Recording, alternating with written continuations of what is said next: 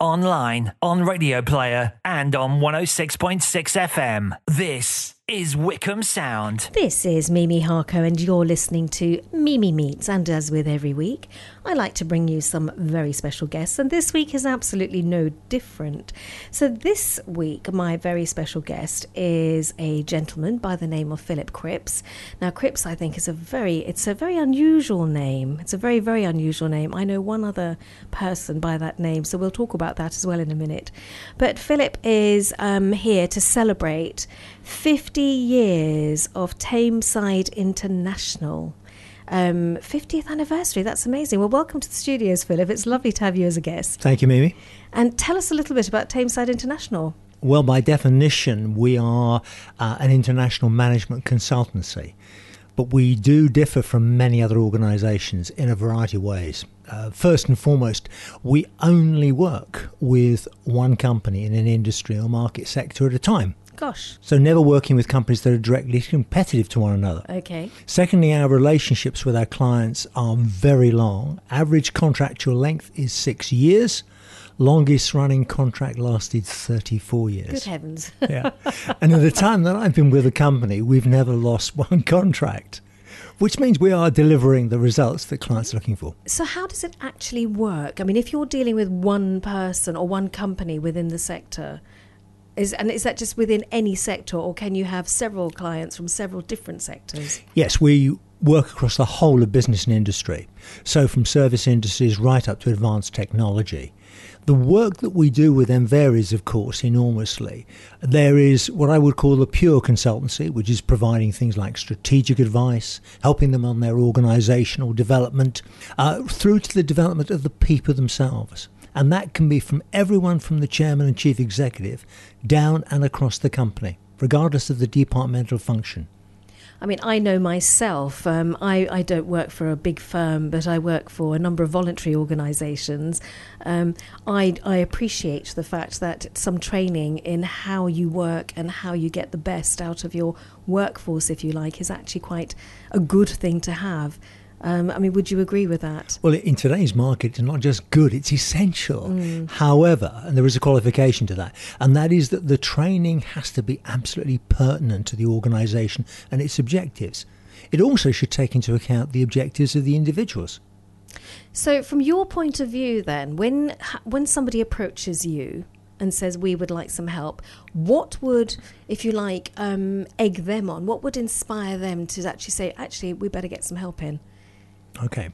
There are a variety of motivations for people.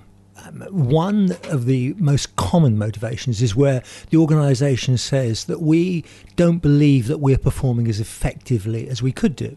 Now, that doesn't mean to say that results are bad necessarily, they can be okay. But there is sort of this feeling, well, we could do better. And then the question comes, how? Yep. That's where we come in. And that's where. You, and how do they know how to turn or where to turn? That's the other question. Because I mean, you mentioned that you were management consultants. That is a very, very big, wide, um, generic term. It is. And there are an awful lot of people who come under that umbrella, if you like. So how do they know to turn to you? Well, if you look at the way in which we generate business ourselves, mm-hmm. there are two methods. One is whereby we approach companies that we've researched extremely carefully to identify where there may be an opportunity to provide practical assistance. And the second, and the more powerful of the two, is the recommendations we get. Okay. Because having been around for 50 years, we have got a lot of clients that have gone on to different roles and different companies, and of course, they seek to take us with them. Mm-hmm. I'm quite fascinated by you saying that you do a lot of research yourself and then you approach a company. So, have any of them ever been offended? Approaching us? What on earth for? We're fine. Every business has to sell its services. So they have to sell their services. So when we approach them, my approach is always to say, you need to market yourself. That's exactly what we're doing. But their reception of that in general, I mean, is it easy to get into those companies? Because I know from working in sales jobs myself, because it is at the end of the day you're selling yourself in order to go in and, and achieve that client, if you like, to get that business in for you for your firm. Um, so I know myself that if you approach somebody on the cold call, as it were, it's actually quite. I find cold calling horrible. I really don't like it. I've never liked it. Well, first and foremost, we don't do cold calling. Okay. Okay. We warm the prospect up. I okay. love it. Now, how do we do that? Yeah, how? We. The first and foremost, I think again, I need to say that our first contact is always the chief executive or managing director of a business. Mm-hmm. Now, when we are aiming for that person, that you don't make a cold telephone call. So I, as chief executive of our company, write to that individual, and I do choose a letter, not an email, mm-hmm. because the letter will land on the desk and it will get opened.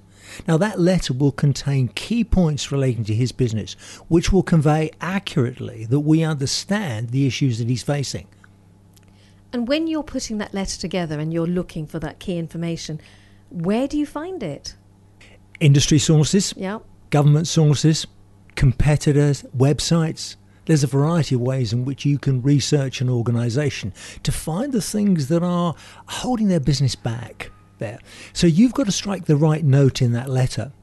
And to give you an indication of our success at that, for every 10 letters that I have sent out over the last, say, five to six years, mm-hmm. I average six appointments. That's amazing. Yeah. I mean, that really is a fantastic conversion rate. Yeah. No, that's fantastic. No, and out of those six appointments, how many how many would you sort of sign up as on a long term contract? It then reduces to around one and a half to two on average. And the reason for that is that when you get into an organization, you may find that what their problems are are not ones that we can address. Right. So we may have to walk away from it. There may be an issue of timing as well. They may be saying, yeah, we'd love to do something. However, the timing is wrong for the following reasons. So it does reduce. But one and a half to two is, a, is, the, is the average. That's quite. I mean, that's quite a great great hit actually. And I know that from doing surveys and getting people to respond to various things from working in local government for twenty plus years. Um, I know that that is actually quite a decent. That's a decent response, Philip. Yep. we're, we're pleased with it. We don't need to get a huge number of new contracts Yeah. each year because we retain our client relationships. Typically, as a team, we will need six to eight new contracts a year. That's all. Mm-hmm. Because we have over 60 ongoing contracts, right, but all in different sectors. all in different sectors and around the world Mm-hmm. because we are an international company. Mhm. Is that why you've got that wonderful suntan? Could be. I had to say that. You look as if you've just come fresh off holiday. Okay. So, when we, how big is your team, by the way, at Thameside? We have a large consultancy team of o- over 60 consultants. Uh-huh. And they're based, they, they, they live all around the, the UK, but they work, uh, they can work in Europe, they can work in America, wherever the prospect of opportunity lies. That's the key thing. And our client base, of course, varies in terms of its size. Um, there, so there are some clients that we work with that are relatively small in terms of numbers of people, but they're specialists in their market. And then at the other end of the spectrum, you've got companies like Compass, which is the world's largest food service company with over 240,000 employees. Wow. Okay, let's take Compass. How would you approach a company like Compass and looking at 240,000 employees all over the world, how would you actually chunk that down, if you like, into, into bite sized pieces so that you could actually tackle whatever it is you're going to be tackling with them? Well, if we go back to something I referred to just a little while earlier, it was recommendation. Yeah. Now, we have been working with Compass in the United States now for over 15 years. The chief operating officer there is a person that I have worked with for all of those 15 years and beyond. Because when he first started in management, and it was a long time ago, when he became a line manager, his company invested in our services. Mm-hmm. I work with that gentleman, his name is Rick. I work with him to train and develop him. I have worked with him consistently as he's made his way up to Chief Operating Officer of what is now the ninth largest company in the world. Amazing. And that training, is it things like um, leadership, for example? It will vary according to the individual. You know, with, with someone like Rick, for example, we are working with him to develop his commercial skills, his financial skills, his people management skills. It varies. Now, what he's done is said, look, I have benefited from the work that you have done with me personally. I want to cascade that down through my team. So, over the last 15 years, I personally have worked with all of his senior management team across all of the divisions in the United States. And we continue to do that. The trouble is, of course, it does become very personal. Mm-hmm. And that means that he says to me, Well, I, I know you've got great members of your team. However, you know us and you know me. Yeah. And that's how it goes. That's how it goes. That's amazing. That is really lovely, actually. It's good to have that sort of insight into um, how these things work. So, if somebody was listening to this at the moment, they thought, hmm, what qualifications do you need to do your job? It's a very good question and a very important factor as well. Every one of our team has been a main board director in a PLC or a very large private company. And that means they've walked the talk. Because when you're talking to chief executives of companies, one of the first questions they ask you is, okay, so where were you working prior to joining Thameside? Now, if you come from an academic background, it's interesting, but it's not practical as far as they're concerned. Sure. They want people who have been there and done it. They've seen the problems, they've had to wrestle with the challenges that business faces today. I mean, I find that fascinating actually because when we normally talk about um, entry level into jobs, um, what it sounds like to me, you know, is that we're actually looking at people who've been somewhere, done something, have experience, um, who might then think, well, I want to go into another phase of my life now. Um, I've worked in, let's say, GE Healthcare for 25 years, um, and I, I fancy a change and I just pull them out of the air purely because they're one of our great local businesses. Yep. Um, and um, and I fancy a change maybe I could do this. Is that is that is that is that the sort of mindset you're looking for? There are two types of people that join our company. Mm. There are people that come into the category you've just described. Mm-hmm. So, what they're looking for is a, a role where they can use their experience mm-hmm. and they can pass that on to other people there uh, and do that for a period of time, mm-hmm. say five to ten years. The other group that join us are people who are coming up. They are still in their 30s, generally 30s and 40s there. They've held very senior management positions, but they want now to get more experience of different industries so that they can then go back after a period of time, maybe four or five years, to go back into a chairmanship role or to be CEO of a very large PLC. Right, okay, so that, that, that actually explains quite a lot. So there's quite a big spectrum there, really, of opportunity. It is, and we're approached by many people to join our company, we are not looking for anyone, you know, currently, for example, because our team tend to stay with us mm-hmm. there. But, you know, we're always keen if people say, okay, can I send you my CV? Can I come and talk to you about what I could offer? Yeah, we'll do that. We'll do that because there may be an opportunity just around the corner. My special guest today is Philip Cripps. In case you're wondering who I'm speaking to, Philip is a management consultant for a firm called Thameside International who are celebrating 50 years of being in business. It's fantastic. How did you get involved, Philip? I mean, what's your background? Well, I started my business career with Cadbury's. Oh, yum. Yes, yes. Do you still have affiliations there? mm. Well, we I, should have met a couple of weeks ago. I had six great years at Cadbury's, and the person that regretted me leaving the company most was my father in law because his supply of chocolate ended. Indeed, yes. indeed, absolutely. They were a great company because you had the opportunity there to as a management trainee to work around the business in lots of different departments. I think I worked in every department in Bournville, the head office in Birmingham. Mm-hmm. And other than HR, I didn't work in HR, which, okay. of course, in those days was called personnel. Of course, yes, yes, yes, indeed. And then I moved on to join the newspaper industry. And I had, again, a very long period with an organisation called the Thomson Organisation. Mm-hmm. And they ran newspapers all around the world.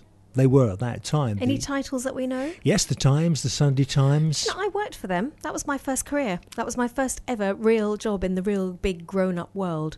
I worked for the Times and Sunday Times, and it was during those awful strikes. Ah. Yes, and we were picked up. We got um, information the day before. We got a telephone call to say which station to head for that day or the following day to be picked up for work. Right and we'd have great big coaches waiting for us to take us through the picket lines. It was, um, hmm. Newspapers were were challenging. They were they extremely exciting at Mm-hmm. that time because you were at the forefront of news. Everything changed there, and, I and it was the only way people got their news in those days. it was. Yeah. Mm. It was, and you were selling thousands and thousands of copies. That- has changed dramatically, of Or course. hasn't. It's so sad, actually, looking at the demise of um, newspapers. Yes. because they are declining. We can't deny it. It's not a, you know, it's not an unprovable fact. It's a fact, which is why they're all sort of trying to get online and do other things to sort of get their profile up in in that respect. But that's a shame. Exactly. Yeah, yeah. Yeah, I was at, with them at a time when it, it was a constantly vibrant organisation. there. Exciting. Uh, very exciting. Uh, after a period with them, a, long period with them, I changed completely and I moved to the huge brewery and hotels group, Bass PLC. Mm-hmm. And I joined initially their subsidiary, Canada Dry. Oh, yum! I remember that well. Yes. and worked at very senior management level there uh, within the organization. I had, again, a, a thoroughly enjoyable time. But I realized at one point when I was working there that although I was a main board director, I wasn't running my own business. And that was one of the things that I'd set as a personal objective. Mm-hmm. And I thought, how am I going to do that? Now, I happened to be talking with a couple of my very close friends at that time. They were from different backgrounds. One had worked as uh, the UK's general manager for Hoover. One had been a main board director in a huge pharmaceutical company. And we, as we talked, we realized that we had a lot of experience and there was a lot of expertise that we could share. And um, hey, how about starting afresh? So Thameside was already established, Right. and we took that over. Mm-hmm. And uh, Thameside International, in its format as you might see today, was born there. Amazing. Yep. Amazing. Yeah. Absolutely brilliant. So when you took that on, I mean that's quite a it's quite a big move. It was a very big move. It was a dramatic change for me. One of the things that, for me, did dramatize it was the fact that when I was at Bass, I had huge amounts of resources around me to support me. You know, you had all the trappings, you had the office, Yeah. you had the car, etc. And then, as one of my colleagues said to me, he said, "Now, Philip, you're putting on the postage stamps." Yeah, absolutely. And that is the biggest change, isn't it, when you start working for yourself? Yes, to move from a corporate life Yes. to, uh, at that time, a very small company. Yeah. there. But it didn't deter me at all. Didn't uh, I? I wanted to- Exciting. to, Yeah, very exciting. Mm. Uh, I had uh, some great people working with me, and uh, we thoroughly enjoyed it. And the company has grown since then. Mm-hmm. However, it's changed significantly as the market has. Indeed. And that is something actually we could explore a little bit because I was uh, writing a little speech for something I'm doing later on. And one of the things that occurred to me was that the organisation that I'm going to be um, doing the honours for, shall we say, was born 99 years ago. And 99 years ago, we didn't have a fraction of what is at our fingertips now. And 99 years ago, we didn't even have the freedom of movement that we have today let alone the internet, you know, emails and, you know, being able to communicate with people in, in seconds rather than having to write a letter, put it in an envelope and send it off and hope it gets there. Yep. You know, stick a stamp on it. It's changed hugely. So, how has it changed for you? We've seen the most dramatic change in attitudes and practices in terms of training people. If you go back 30 or 40 years, companies used to fulfill their training responsibility, but what they would typically do is they'd say, Oh, well, I'll send John away on a five day course. And John would go away and he'd tuck himself in a hotel somewhere, or he might go to a management college and he'd be away for a whole week. That doesn't happen today. Mm, so, what does happen today? companies are much more focused on getting a return on their investment from any expenditure they make in developing their people. So one of the things we find is that we design programs now that are very focused on key issues there. And whatever the program may be, for example, if it is it does include a workshop, that workshop will be very short in duration. Typically nowadays two days, mm-hmm. not 5 mm-hmm. People don't go away. Companies do not allow people to be away from the working workplace mm. for that length of time. Yes, it's become quite ruthless, hasn't it? Yeah. The other element that has grown dramatically is the personal coaching that we have introduced with, within our clients. Clients are very concerned about not treating people as a generic group, mm-hmm. but saying, okay, John is not the same as Fred, and Fred is not the same as Jill. So, how can you help them on a one to one basis? And a lot of our team do a lot of one to one coaching Right. for those people. Now, that can deliver some very substantial changes in attitudes, and then behavior, and then results. How beneficial for everybody. Yep. Amazing. Yep. One of the things that I've noticed is it's quite obvious when somebody has had some very focused training how it changes their outlook and their input and subsequently their output as well. Yeah, it, it, it most certainly does. Again, going back in time, 30, 40 years, training was almost given as a reward. Today it isn't. It's mm. given as an essential, but it has to deliver a return on investment. You know, more and more of our clients are saying, how can we measure the results that we're getting from this? Mm. And that's one of the elements that make us different because we offer a guarantee of satisfaction if we when we start on a contract we set measurable outcomes. If we don't achieve those measurable outcomes we'll return all fees. Right. and there are few if any consultancies that which we're aware that do exactly that. I was going to say I've not quite heard of that one myself. and when, it, when we introduced it we introduced it about uh, 25 years ago uh, i know a number of my colleagues said well this is a bit risky philip isn't it? I said what's the risk? You know we know we can produce results we know we're not going to be there if for the short term we're there for the long term mm. so there isn't a risk So when you're dealing with people, when you're going through the, the phases of training, etc., yes, you might have the CEO of the company, but do you work with any of the people right at the bottom of the of the ladder, if you like? our main focus is on helping the managers and the supervisors to d- develop their skills to develop their people. Mm-hmm. Right? If you, there is a danger that if you move too far down in the organisation, there, what you are almost allowing managers to do is to abdicate their responsibility. Okay, that makes sense. Right. So That let, makes let's develop them. Yeah.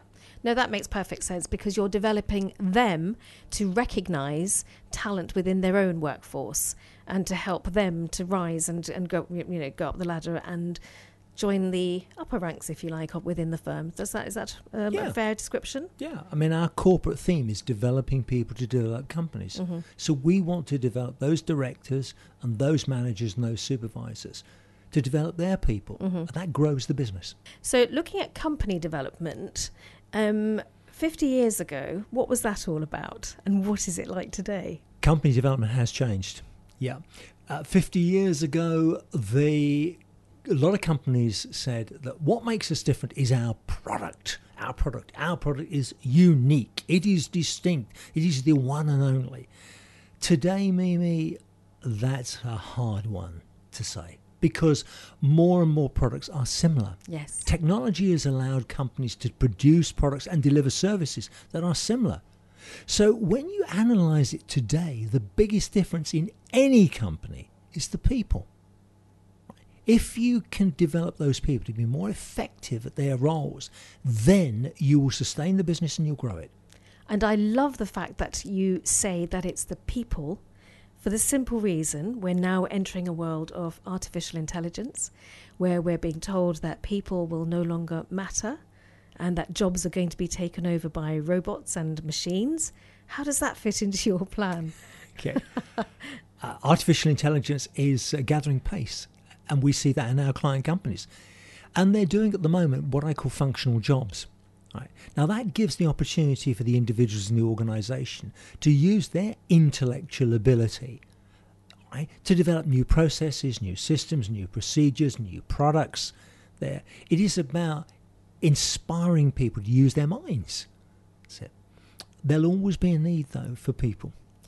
I agree with you because I, I you cannot take I feel the emotion out of a business because if there is no emotion, what drives it? Hmm. You've I got to have that passion, surely. I would agree entirely. In fact, I was having a conversation with my wife the other day, and she happened to say to me, she said, You know, there's going to come a time when we're going to go to a restaurant and we're going to be served by a robot. oh, I hope not. Mind and I said, actually, I won't be in that restaurant. You don't have to tip them then. no. People want service from people. yes, they do. And people want service from people who know what they're doing and who understand what they're doing Yes. and who are happy to be doing what they're doing. Correct. And that happiness comes from their managers understanding individuals' motivations and responding to yes, it positively. Yes, absolutely. Philip, we've talked about some really, I mean, really, really deep s- sort of topics here. We've really looked into what this is all about, how you go in and help businesses to thrive, survive, to grow, to improve, to get the best out of themselves and their workforce. So you carry that great big burden on your shoulders all the time. And on top of all of that, you've managed to find the time to write a book. So tell us a little bit about this book. It's called Management in a Minute. It is. That sounds really snappy. That's the aim, in fact.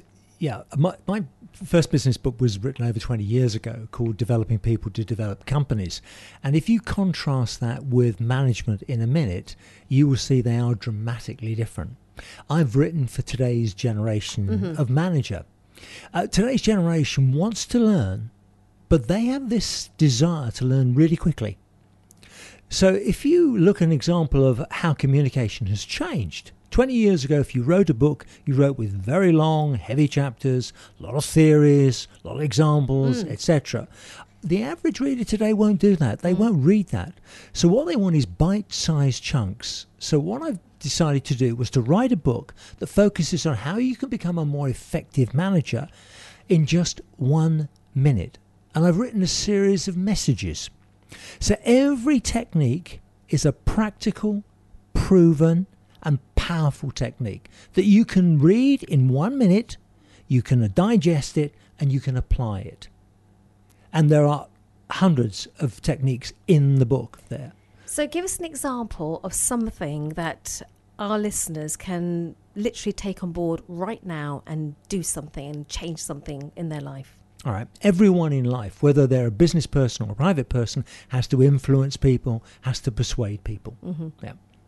Now, one of the things that people can do very, very quickly to change their communication style is to eliminate negative words and phrases from their vocabulary. So, a classic example of that is the phrase, to be honest. Yep. Now, if you use the phrase, to be honest, it suggests to anyone that's listening to you That that, you've been lying. yeah. right? and if it becomes a habit, people pick it up and say, I don't trust this person.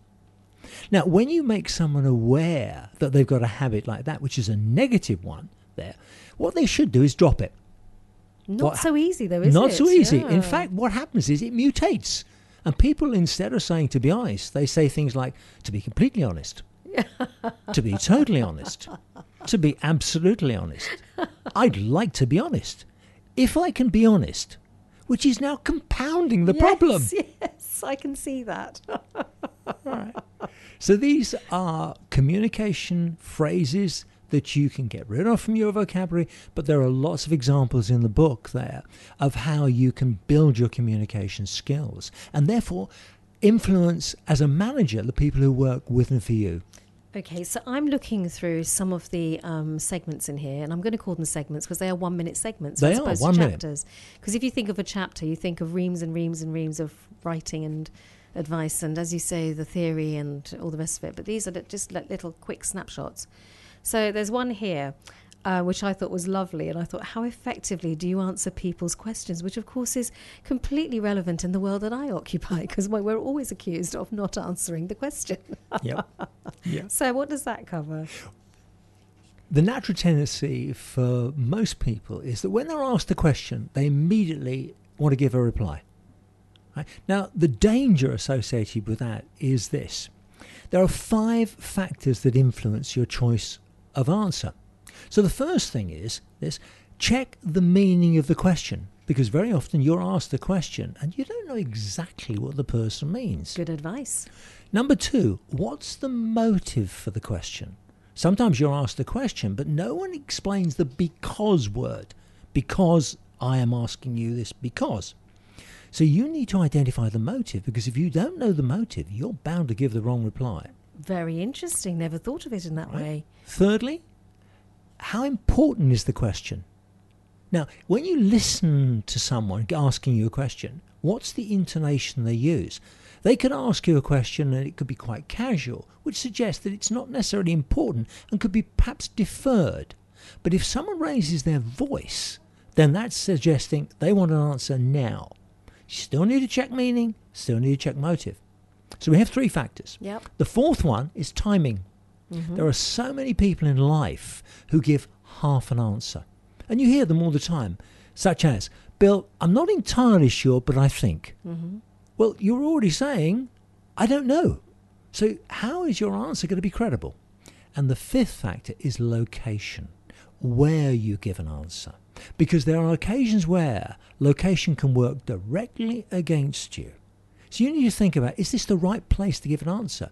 And maybe you have to, because the subject may be sensitive, say to the person who's asking you the question, Jim, let's just leave that. Go to your office. We'll talk about that in more detail. Wow. That is truly food for thought.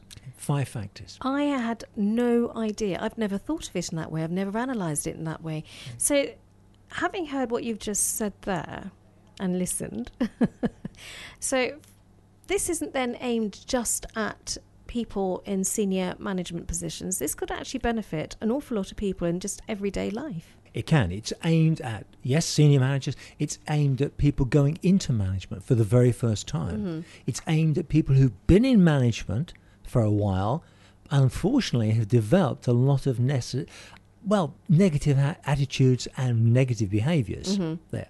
Mm-hmm. And it can be used by us in our day to day life when managing the relationship we have with our family and friends. Absolutely, because I'm looking at some of the um, some of the again a snapshot here on delegation. How useful to be able to delegate successfully without fe- that the other person feeling they've been put upon. Yep. Amazing. And there's a big difference between delegation, abdication, and giving out jobs. they are not the same things. You and I must speak more often. I love the way you speak. Absolutely brilliant. And there's another one here. Role playing is not play acting. That's interesting. What does that mean exactly? Because that's exactly what I thought it was. Most of us have heard the, the, the saying, practice makes perfect. Mm-hmm. Right? I, many years ago, I asked someone to find out who had actually created the phrase practice makes perfect. And a young lady said to me, I'll find out for you, Philip. And she did. She said it's Greek in origin. Comes, it's over a thousand years old, allegedly. So, and then she said to me, You know, Philip, you asked me to find out who created it. What was the reason? I said, Because I want to punch him on the nose. and she said, Why? I said, Because it's not correct. Practice doesn't make perfect. Mm-hmm. If you practice something you already do badly, Yep. you just do it badly more often. Yeah. Practice and analysis helps to make you more effective. And that's what role playing is about. It's analyzing how you do something. And unless you analyze it to identify your strengths and your shortcomings, you're never going to get any better. That is a completely different way of thinking. I mean, you've completely set me down another sort of path here. My mind is now racing on all these different subject matters and thinking, actually, what does he really mean by that? Okay. Uh, which is fantastic. I love it. I think it's brilliant. Yeah. Absolutely brilliant. So, if somebody is listening to this conversation and they want to get hold of a copy, where can they do that? They can get it from Amazon in paperback, hardback, or as an ebook. They can get it from here in Waterstones in High Wycombe, right. Amazing. or they can get it from the Marlow Bookshop, hmm or they can get it from the Henley Bookshop. It's available worldwide. Indeed, it's amazing. Ma- It's called Management in a Minute, and of course, it's written by my special guest today, and that's Philip Cripps. And uh, I have to say to you, even if it's something that you read just to help you in your everyday life, um, I like this. Do you understand the difference between attitude and personality? Never thought about it in those terms. I can see a thousand and one ways in which that would be a very useful thing to understand. Yep. Very, and I should have had those skills last night. Actually, I could have used them. Okay. we won't go into that now. So this wonderful book, I would advise. I mean, if you if you've got uh, young people in your life who are just literally about to start on a fantastic job in management, and you, or, you've, or you want to inspire them, or you want to change the way, because I'm looking at this and I'm thinking this will change me. I'm not in senior management. This will change me. There are lots of things here that I would benefit from understanding and learning. So I think it's a book for everybody. I really do. Um, so if you want it, it's Management in a Minute. It's written by my guest, Philip Cripps, and it's available in all sorts of places. And you can even go in and buy a physical copy of it in your local bookshop. You can Here indeed. in Wycombe. So go out and get it. It's a great gift for somebody as well. So, having carried these burdens, when you go into all these different companies, you have this burden of, you know, what's going on. You have the woes of their world on your shoulders. So, how do you, you, Philip, how do you get rid of that burden and how do you relax? What is your thing to unwind and chill and, and find yourself, shall we say? And come away from all of that. Yes. Sport. Sport. Okay. S- Sport is the way in which I do it. Okay. So, what do you play? Well, I play tennis regularly, Mm-hmm. but my main passion is water skiing. Oh, wow.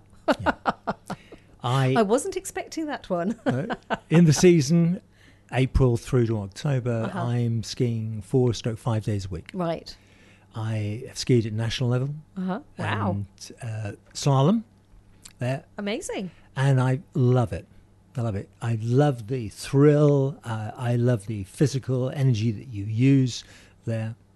You know, you're Your com- eyes are sparkling as you're talking about it. yeah. It's it's a it's amazing sport. Mm-hmm. You know, people come down to the club where I'm based, and they see people ski. And if they see the top skiers, and we have some extremely good skiers at the club, then they look at it and say, "Oh, I'd like to do that." You know, Mm-hmm. Are we how long know does it take? Are we allowed to know the name of the club? Yeah, we're based. I'm based at uh, High Five in Reading. Mm-hmm. There, that's a professional club, so it's open all the time. Uh, there's some great coaches there to teach people to come down there, and it is one of the my main passions. Oh wow, that's really Yeah. lovely. No, you are, you've literally lit up as you're talking about it. So that's your main thing. Yep. And and you've got family. I have, yeah, Yeah. I have two daughters, hmm and I have four grandchildren. Oh, how lovely! And how old are they? Uh, Fourteen through to eight. How wonderful! Just that really lovely age where you Yep. can do things with them. Yep. And are they interested in your passions as well? Your They are very i- Oh. interested, yeah. Unfortunately, it's an extremely expensive passion. So my um, son-in-laws are not too keen on their children getting into water skiing because uh, water and boats and things like that, Yeah. they're all very, very expensive. Indeed, they are. Indeed, they are. Yeah. But how fabulous. And as I said earlier, um, you look as if you've just stepped off, off a plane from a holiday, but this is all the work you do everywhere. And this must be from your water skiing as well, because you're out in the elements all the time. Yes, yeah, we, we had a fantastic time the last week. Of course, it's been amazing. It has. You know, the water's actually warmed up, Wow. which is great. Absolutely brilliant. So, and, and, and the future, what are, you, what are your sort of plans for the future? Where do you think this is all going? Well, I want to continue doing uh, what I'm doing now, uh, provided three things apply. Firstly, that my clients continue to derive benefit from the input that I give. Secondly, that my team appreciate my help and assistance. And thirdly, that my wife agrees with it. Very important, that final one. yeah. Very, very important. Philip, we've come to the end of our hour. It's incredible how fast that has flown. Um, it's sped by. Philip, it's been a joy and a pleasure to have you on the show today. It's been fascinating finding out about your business. It's been even more fascinating looking into the thought process that goes behind what you do. Um, you've certainly got me thinking and given me plenty, plenty of food for thought. I absolutely recommend to everybody to go out and get this book. It applies, I think, just to us mere mortals who are not management, because we're all managing something somewhere in our lives. Well, we're managing ourselves. We are managing ourselves, and it's called Management in a Minute. It's written by my guest, Philip Cripps, and you can get it online and you can get it physically if you walk into Waterstones in High Wycombe as well, or any bookshop for that matter in, in the local area. Philip, it's been a joy and a pleasure. Thank you so much. Thanks for having me on the show. And happy birthday to your company. 50 you. years is fabulous. Golden Jubilee. So, have you had a party yet? Not yet. Not yet. I shall wait for my invitation. Okay. No, it, I, I hope it's going to be a fantastic celebration of all your achievements. Um, and it's been, as I say, a joy and a pleasure to have you. Thank you so very much indeed. Thank you out there for listening. It's been a pleasure to have your company as well. I'm Mimi Harker. You've been listening to Mimi Meets, and this is Wycombe Sound. You've been listening to a podcast from Wycombe Sound. To find out more, head to wycombesound.org.uk.